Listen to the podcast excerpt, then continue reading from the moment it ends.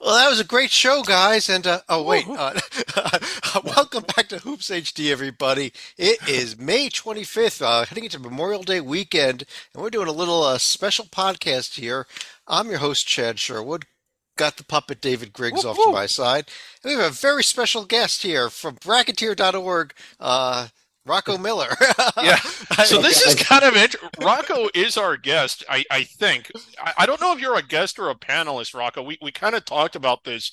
What we decided is that you are a guest, but since you're also a regular panelist, we don't have to be nice to you. Perfect. Yeah. I, I, I, love that summary. That, that's, yeah, that's, all right. That's right there. Yeah. But we are in late May right now. If you're looking for college sports, it's college baseball right now. But in terms of the college basketball world, uh, really, I think over the last month or so, what the two things that, that most of us have been following one is the transfers and the transfer portal and people committing to new schools, and then decommitting them, then committing to the next school, and then decommitting from that one. And uh, I don't even know that you could follow that. The other thing that's been going on, though, is teams announcing upcoming, upcoming opponents for next season and all the scheduling. And that's the half that we really want to focus in because although sometimes that stuff even gets canceled, a lot less than, than kids uncommitting from their uh, from the school they're transferring to, I think. And if you follow him on Twitter, uh, Rocco, I'll give you a second here. You can tell when your Twitter handle. Um, what is it, by the way? Rocco Miller eight. Rocco Miller eight. Follow him at Rocco Miller eight. Uh, but uh, he's been announcing and I think actually scheduling most of the games that, that, that are out there. Uh, I think there's five or six multi-team events that he personally brought every single team into. Uh, Griggs, am I correct? I think so. So uh, I was trying. It, this this is the truth. Uh, in, yeah. in working with some D1 coaches that are actually crazy enough to, to consult with a puppet, I was trying to tell. I actually asked you, Rocco, what title would you give yourself so I can sort of explain what you are? I guess that's our first question to you. What title, what is your title when it comes yeah, to this? It's, yeah. it's a it's it's something I struggle with a little bit myself, but I think um, you know, I try to start with just college hoops analyst, bracketologist, because uh, I think the reason I got involved in scheduling from the you know, beginning, you know, f- five, six, seven years ago, was basically being passionate about teams that are going to be either on the bubble, near the bubble, have hope, and get them playing more games against each other, particularly if they are not in a power conference. And uh, obviously, we know the math. We talk about it all year long during the season as panelists. And I would say, you know, it, the math would bear out for the for the handful of teams that actually break through and get in that large and are not in a power conference.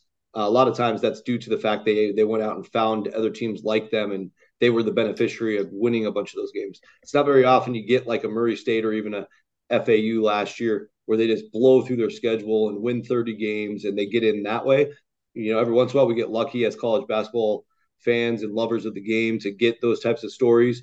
Uh, but anybody else, you know, if you look at St. Mary's last year, in the last two years, they've gotten a five seed in both years. That's not an accident. They're going out and Randy Bennett, after years and years of a couple of years getting really heartbroken uh, on Selection Sunday, learned his lesson, and it's a big part of the model uh, to bring in really good teams, solid teams as home games. Not to use them as an example, but I think they are uh, the bar right now for mid-major basketball. Um, you, you, look last year; they had North Texas, Hofstra, New Mexico, um, Oral Roberts. A lot of the best teams from their leagues come here and play them at home, and then they played a lot of good teams on neutral courts as well. Even going out to Texas and playing Houston, the number one team in the net. So um, I think the, the what I'm seeing for next year is there's more schools saying that, say, hey, let's do that.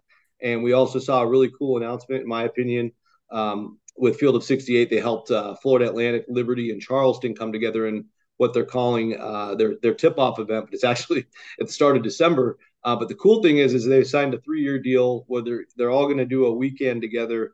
Everybody plays. Everybody gets two quality games out of it, and then rotates year over year who plays at home. So they're calling that a pod.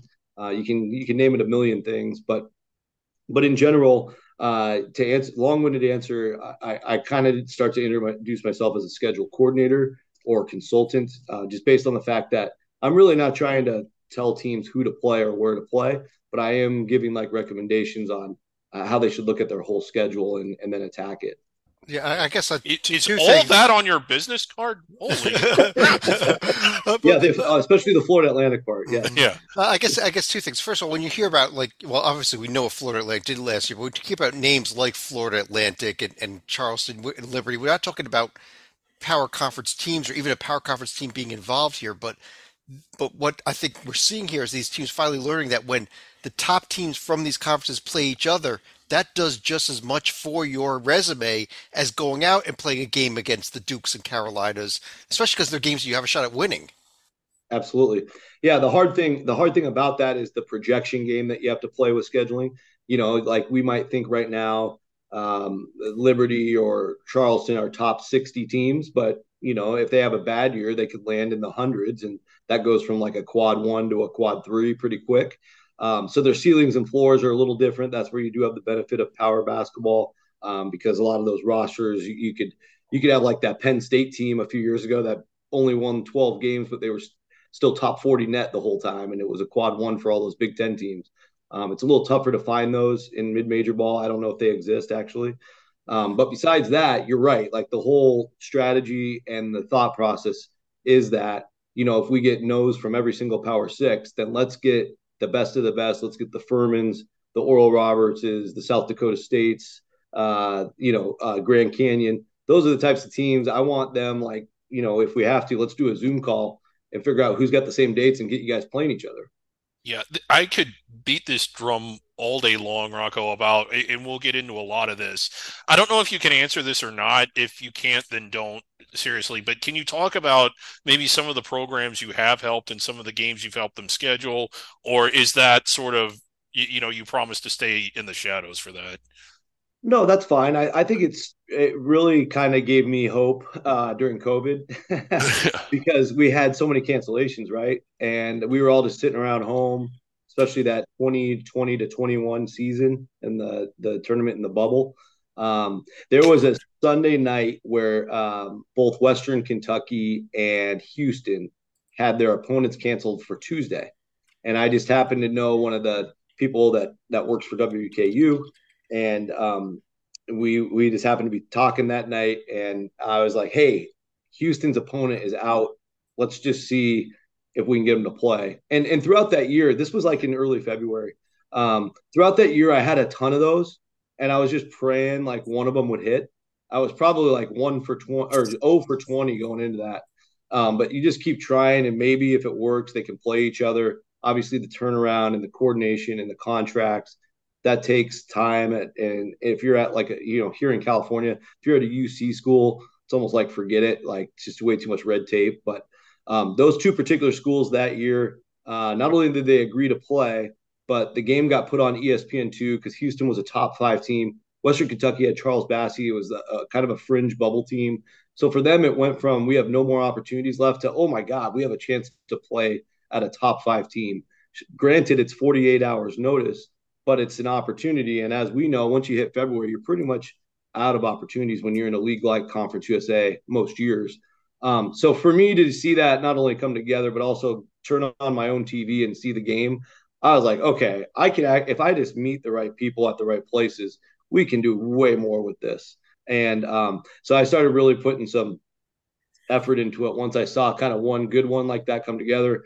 And then, you know, over the last three or four years, um, I've really gotten involved in the neutral court game, uh, uh not game, but like the the neutral court scene, I guess you could say. There's a handful of people, promoters, et cetera, and you know, there's arenas all over the country um, and that world gets pretty small after a while, after a lot of phone calls.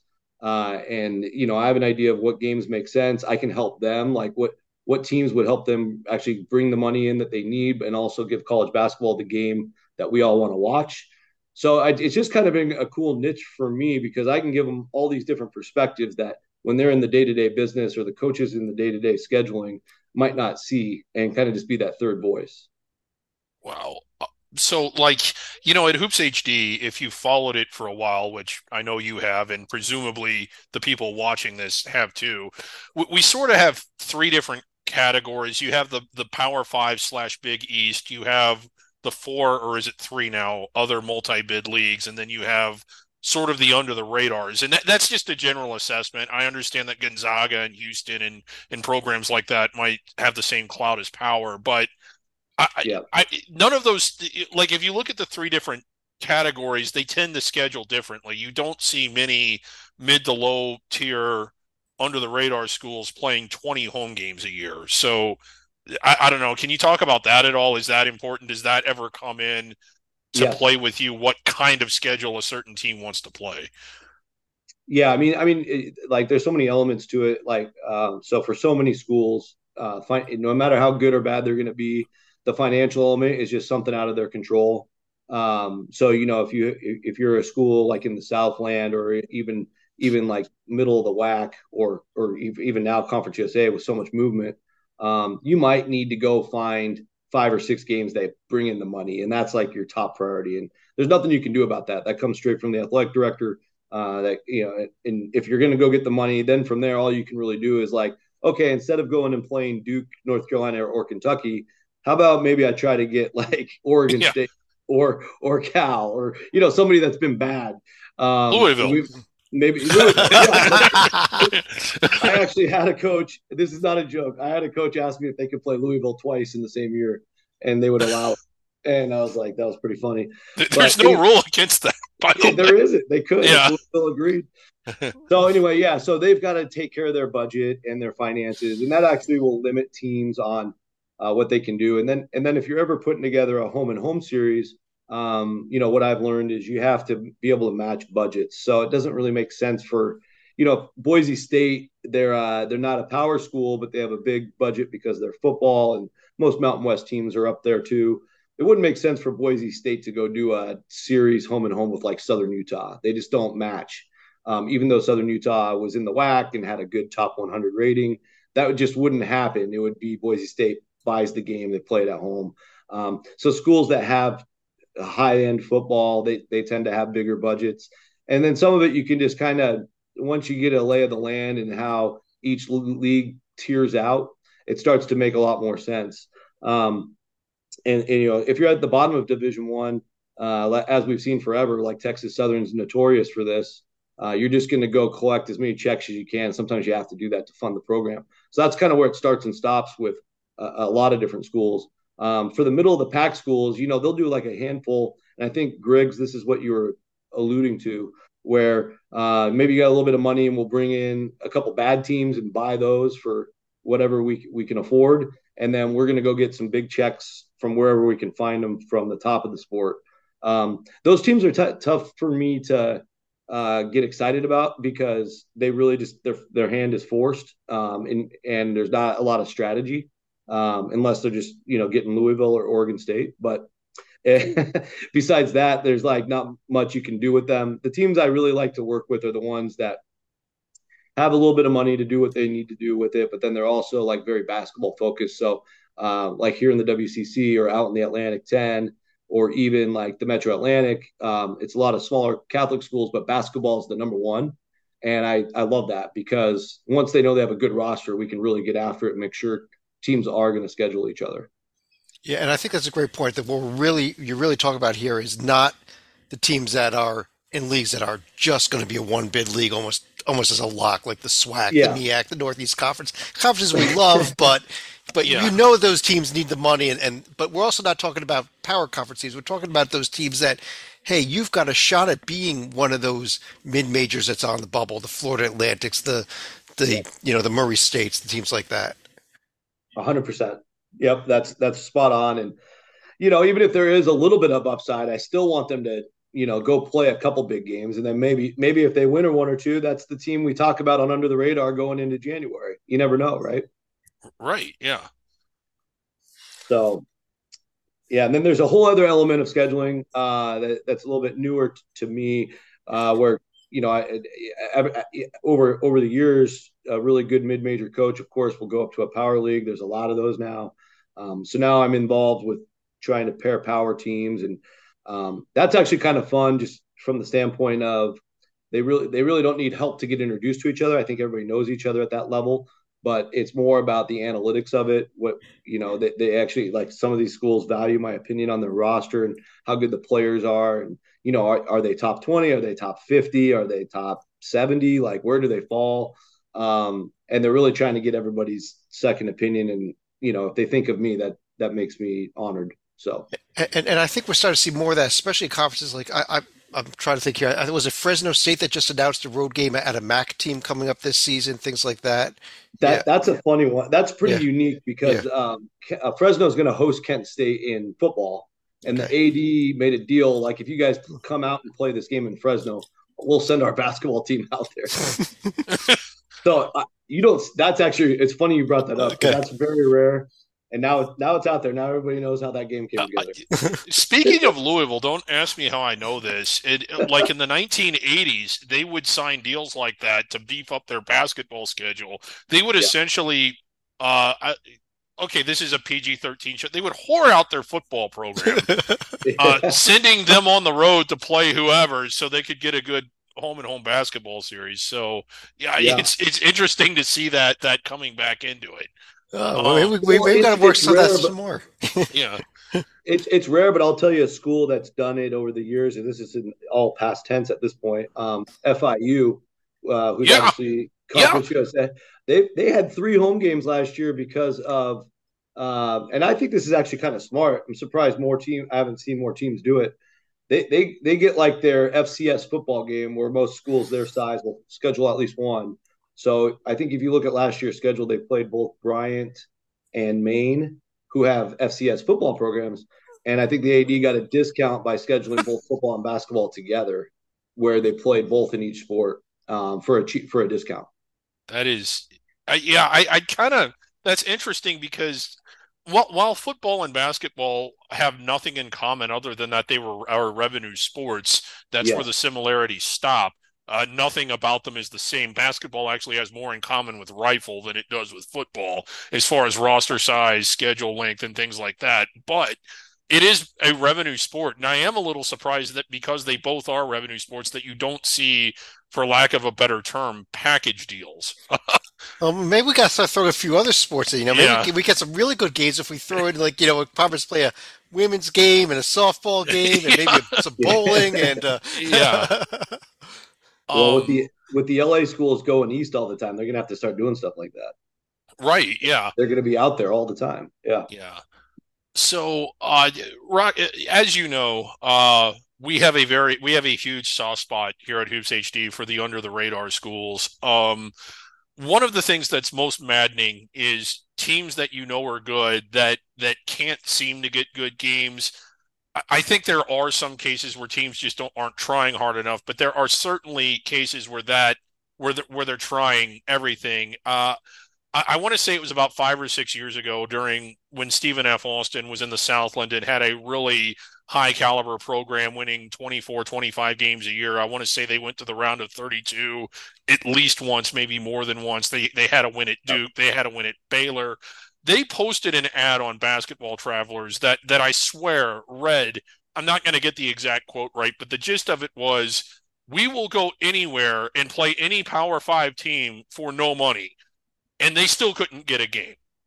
Um, yeah. how would you have have you run into that? Is it hard to help the good under the radar schools get games against anyone? Yeah, I mean that's that's definitely been a big part of the history here. Um, I haven't seen that for this coming year, but I think um, that that comes up a lot of years. I think last year's big thing I saw was Houston, uh, the, the, game that St. Mary's ended up playing. Uh, they called everybody in the top 100, and it was a no for like three months. And I, it took St. Mary's till about July, and I think they were surprised it was still available. Um, yeah. And then they molded over for so long, and they finally did it, and it paid off. I mean, St. Mary's loses the game by five, and with the way the net works, I think that did just as much for their net as any of their wins, honestly. Um, so I think I think a lot of teams hopefully regret not taking that game because I think literally any, of the top 100 could have had it. Um, they just wanted to play somebody decent. That's all Houston wanted.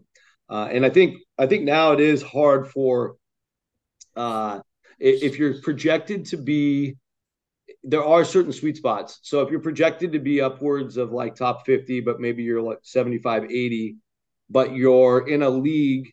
Uh, and there's a team in the Big West right now that comes to mind, and they have a really difficult time getting anybody to play them because they've got really good starters. Uh, but you know, if they lose six or seven Big West games, which they've done before, because that's a good league, yeah. Um, they've they've it's been proven their net can fall from like 80 to 140, and then it goes from a a good game to a, a too risky of a game to take on, and that's that's been unfortunate for that particular school. There's a couple schools like that in that range. That's kind of where the sweet spot is today.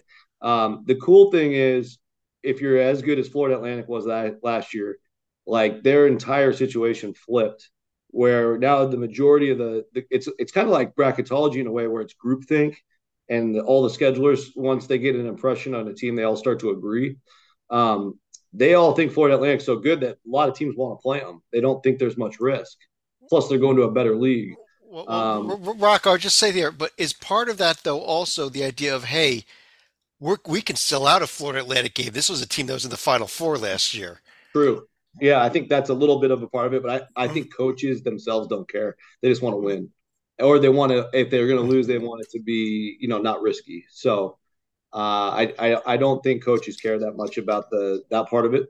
Um, well, well, maybe the other half though is is also a chance this will be a national TV game which will help our recruiting. So, yes. and I, which is something coaches are going to want, aren't they? Yeah, like if you're Liber- if you're Ritchie McKay at Liberty, you would love that. Like that's exactly what your thought process would be.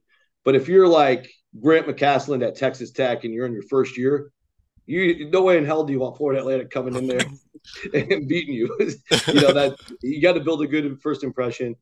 All the Power Five jobs, um, quite frankly, guys, is like so much pressure and everybody's freaked out about getting fired. Guys can get fired in one year. Louisville's coach almost got fired after one year. So it's just like it sucks because it's just pastry cart city for those guys.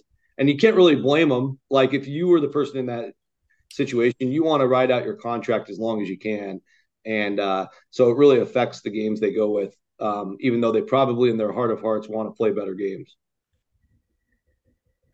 That's an interesting point about uh, you, you, know the power schools and uh, uh, you know playing at home it's more winnable it, it, as you say like especially if there's language in their contracts that that address how many games you win and what your bonuses are i, I don't know yeah. which schools have that and which don't but i do know that those exist uh, the other thing is yeah. the contracts that the conferences have with the networks uh, pl- you have to play so many at home and in some cases if it's an off-campus arena, you might. I, I want to say that there's schools that they haven't written into their contract with the building that they play in that they're going to play either 18 or 19 or 20, however many it is, games there. So, yeah. like, if you think about it, if you have a contract to where you're you you're obligated to play 20 games in a facility, you're talking about two home exhibition games and as many out of conference buy games as you can get just to meet that demand or meet that contractual obligation. Right. There are certain places where you're just dealt with that. And then there's also, uh, I hate to say it, I love TJ Otzelberger. Like, I love him. Like, he used to coach Washington and he's a really good guy.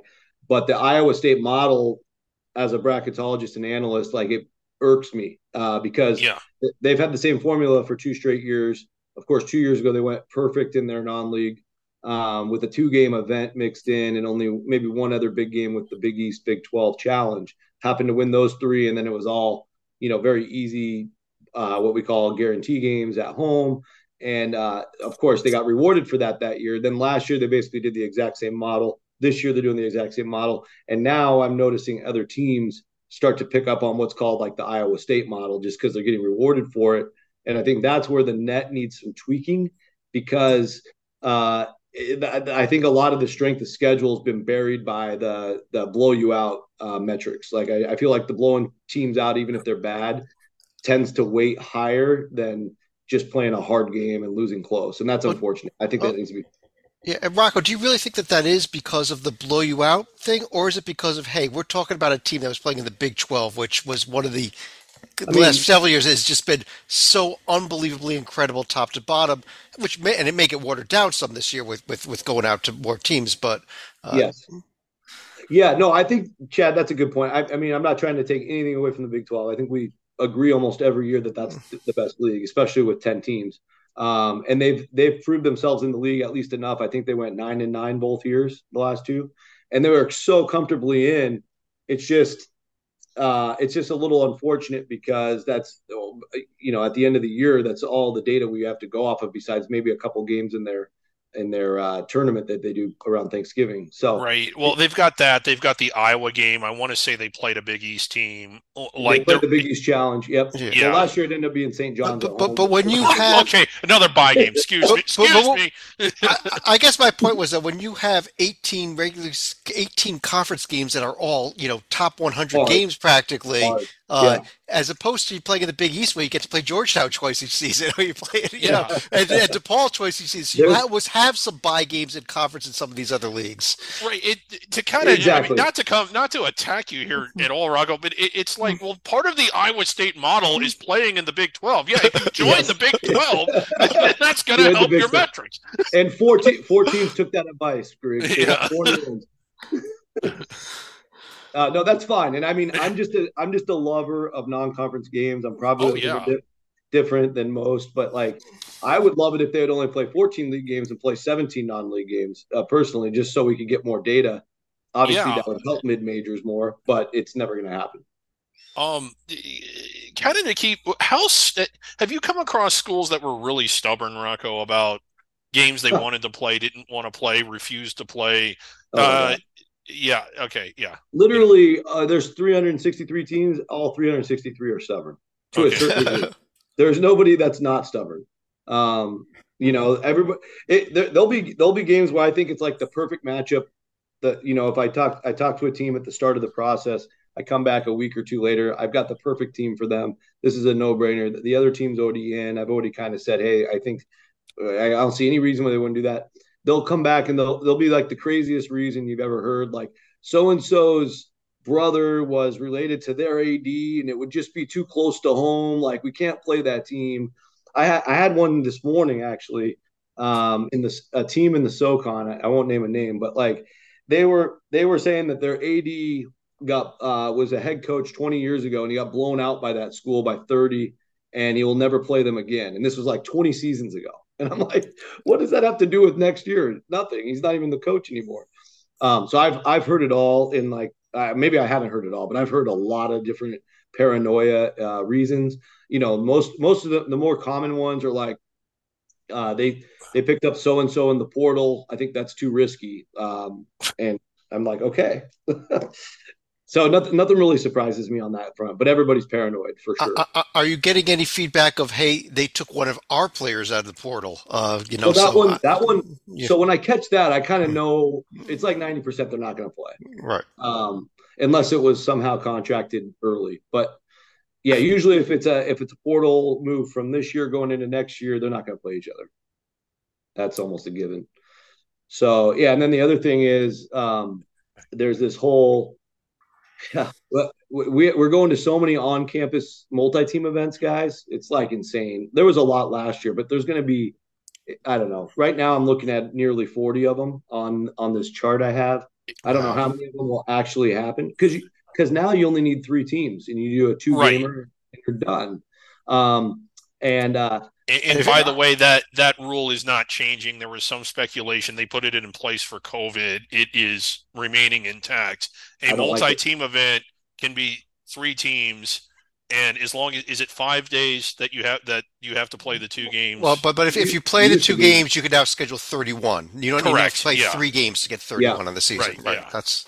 I, I, like the 31 thing. I think that's good. I, I, wish there was something more more they could do on some of the flexibility because if you look at like Kentucky's last year or Duke's coming up this year, they're they're spreading that thing across like ten days.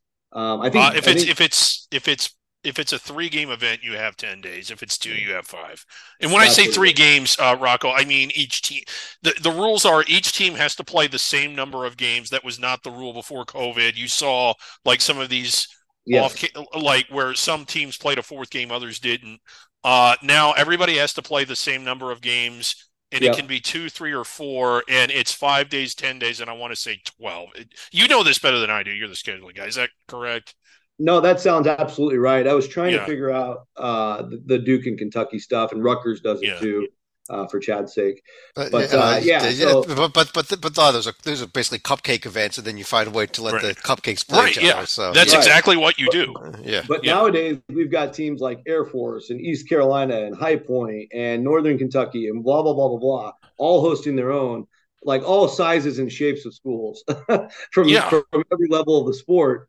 And the competition is trying to get like the MEAC and SWAC schools to go there so they can get a win. And now, like you know, I'm trying to help put teams different places, and it all starts with that because once your event is settled, you, settled, you can then start to schedule around it. So it really is your foundation for your non-conference. And um, the really funny thing, well, it's funny on the saying it out loud. It gets annoying, honestly, on a daily basis. But the funny thing is, is all the poker that goes on with the teams they have to the point where they won't even tell me the teams. Um, and I'm like, you know what I mean? So the, the paranoia is at like an all-time high. Um, and I've only been done it a handful of years, and um, and so yeah, like you know, some it pays off for some people. Uh, I, there's a there's a big South school hosting an event. I won't name names, but they've got three pretty lousy teams, and they're extremely happy about it. And they somehow pulled the whole thing off without any other team knowing who was in it. I, I, I don't know. I would think one one of my requirements I would enjoy your event is well, who are the other two teams I got to play? You know, Yeah. Or at least give me a I, I, list don't- of I, ten I would teams. never that you're sign looking up at. without knowing, but somehow this this particular school pulled it off, and it was like one of the Okay. more amazing things I've seen in scheduling. Yeah. Um, we've Um, t- oh, sorry. Go ahead. No, go for it. Uh, we, we've kind of touched on this a little bit. Uh, I, I'm going to get on a very short soapbox and, and then get off of it so we can discuss it. One of the things that that grinds my nerves as a fan is when and you see it all across the sport. You mentioned all 363 schools are stubborn. Is teams that avoid other teams. Um, Yeah. People that say that they love college basketball because it's all about the game could not be more wrong. I think it's less about the game than any other sport in the world. I, I know neither of you are soccer people, but like in Europe, for instance, if you, during World Cup qualifying, the big guy, you have to go to Bosnia and Bulgaria and Iceland and Montenegro, and some of those are really, really hostile environments. And Yeah. if it were all about the game, Georgetown and Maryland would play. Georgetown and GW would play. Wichita State and Kansas would play. Kansas and Missouri never would have stopped playing. A lot of the realignment we've seen would not have happened. Uh, all across Xavier and Dayton would play like like you know the Okoye Cup or whatever the hell it is out in Utah would have never been discontinued. Uh, I mean, I, I- I don't think people in college basketball. You, you have your diehard fans, which are us.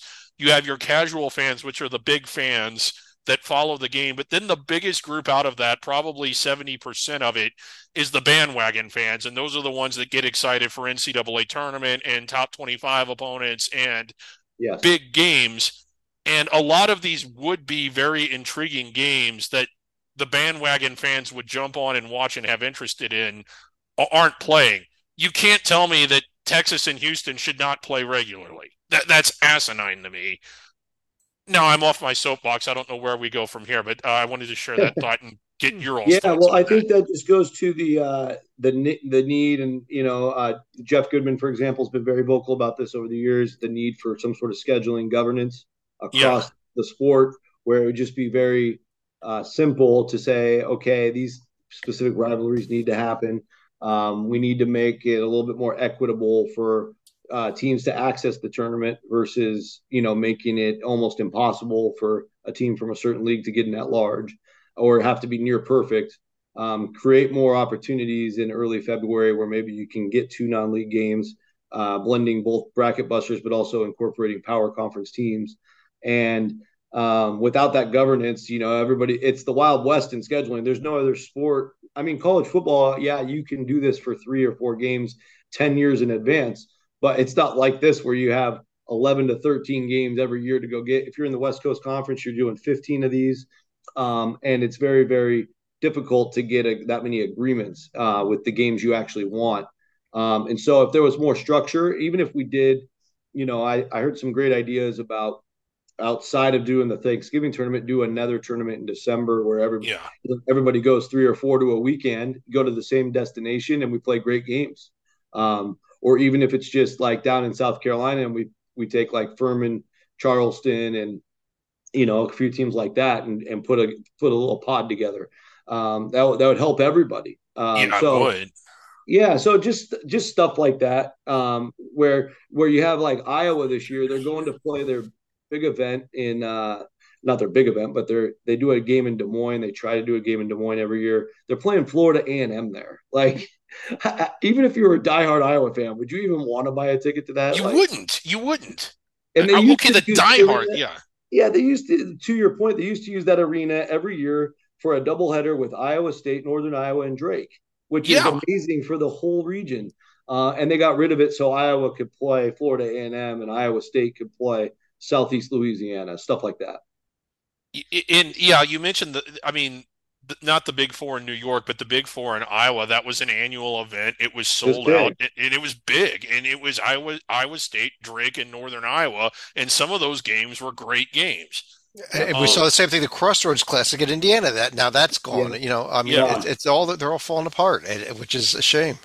And Yeah, even the I- I Big really Five, think- even the Big yeah. Five, they just turned it into a tournament. So now Yeah. Villanova has only got to play three games instead of four. Yeah, I, I, I that, just that that was all. That was. I mean, let's be honest. That was all Villanova. It was because, you know, clearly the Big Five has been holding Villanova back. They just haven't been able to succeed on a massive level because of the.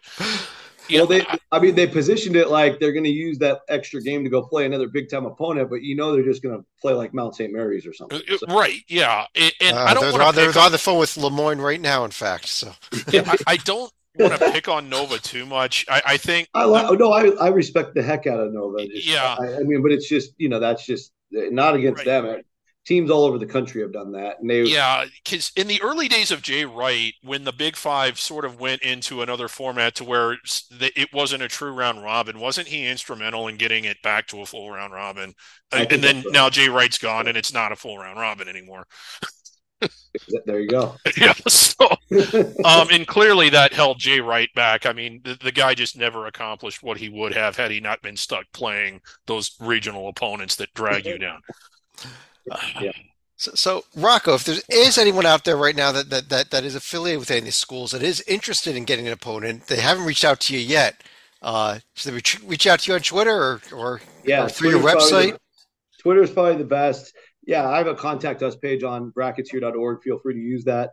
Um, also, just for any casual basketball person, or maybe if you're a coach watching with a schedule that's already done somehow, um, I, I do have non-conference schedule pages coming out in the next few weeks. A couple of them are already done. I just there's some games in there that I don't think uh, some teams want me to put out, so I'm holding off till I get the green light. But um, excited to get those out, and it's a it's uh, hopefully a great resource for everybody. So if there's a couple games to get at the end, we can figure out who has the right dates. Awesome. Well, I guess on that note, uh, Griggs, unless you have something more.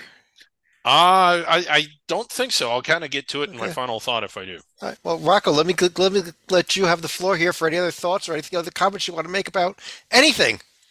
Okay. Final Uh, thought. well, yeah, I mean, I, I shared all my schedule thoughts. I think that that covered it hopefully pretty well. But um, I would say I am pretty excited about, uh, I guess, the American. Um, I was trying to call out a good conference, and gosh, this is just too easy. But like, I do like uh, obviously Florida Atlantic and Memphis will be very strong again. But I think um, I don't think UAB is getting discussed enough. I, I think they got three of the top 10 JUCO players in the country, and they've totally reloaded. I think they have three more Power Six guys transferring, quote unquote, down to UAB. Um, they're going to be a machine. Yeah, I they are. think I got to visit North Texas uh, earlier this month for a day. That was really cool. They, with their new staff, uh, Ross has been there, of course, but they got few new assistants, and um, I've just heard nothing but amazing things about Ross Hodge. I think they keep their train rolling at around the same level, um, and I just think there's um, really good depth. I like what Wichita did to get Paul Mills, and I think they're building something good again. And I, I, I think I have more American thoughts, but it's with all the scheduling stuff, my my analysis gets scrambled. I'm looking forward to like August, September, and really starting to break down the teams because I just haven't had uh, that type of perspective yet. All right. Well, um, on that note, Griggs, you want to finish the show off here for the for our for our May podcast? Uh, Yeah, I, I I, am going to kind of engage Rocco again here a okay. little bit. Uh, kind of getting back to what I said earlier about bandwagon fans. If your wife or girlfriend's college roommate is not a huge college basketball fan, I, I encourage you to ask yourself when you're putting your schedule together, what is the kind of game she would actually want to see? And then working to Ooh. schedule a few of those uh, to kind steal, of. I'm going to steal that. Yeah. yeah. to kind of cater to the bandwagon fans that are the majority of people out there. Um, and both of you are bracketologists. I'm sort of one, but I don't claim to be a good one.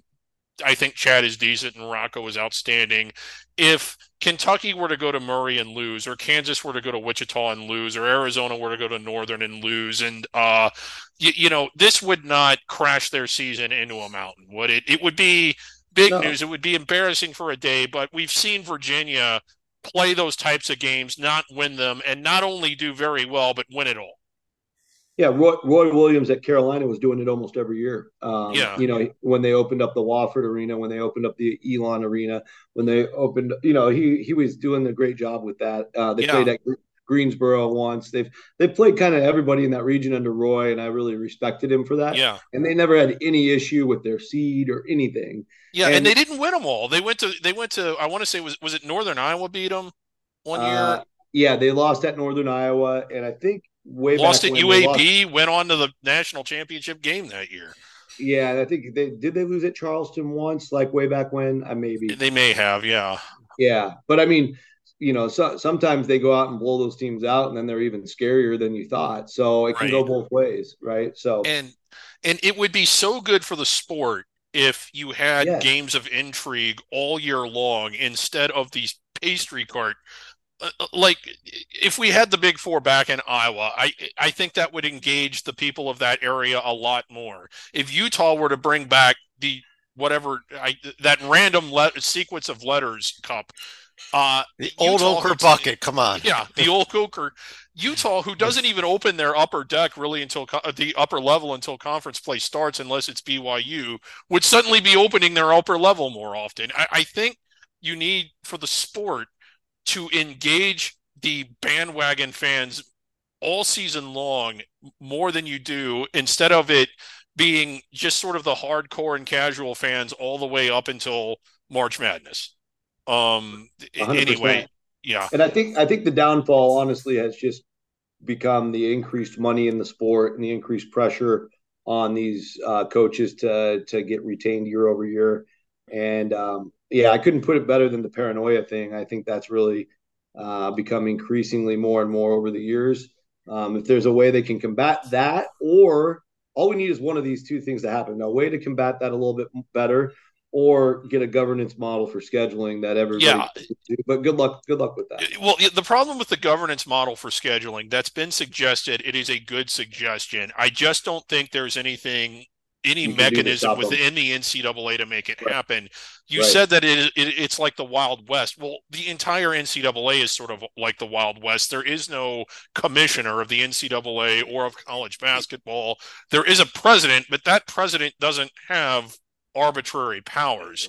Right. So it's and, kind and, of, yeah. and, good luck to telling power conferences that, that, that have spent years threatening to, to leave the NCAA that, that, that we're going to start yeah. telling you who to play. Yeah. yeah. Right? Good luck. yeah, that's yeah, that's the hard part about the sport. It's yeah, it's never going to be like a pro league, even though we do have NIL. Um, right. You know, who knows what the future holds, but that's just where we're at today. So yeah. well, I guess on that note, I do want to thank everyone for joining us. Uh, our special guest, Rocco Miller, bracketeer.org, and at Rocco Miller 8 on Twitter. I get that correct? Correct. I, I, you come up all the time. I, I never double check what your Twitter handle actually is. yeah. I want to make sure good. we get that right. Uh, but, Thank you.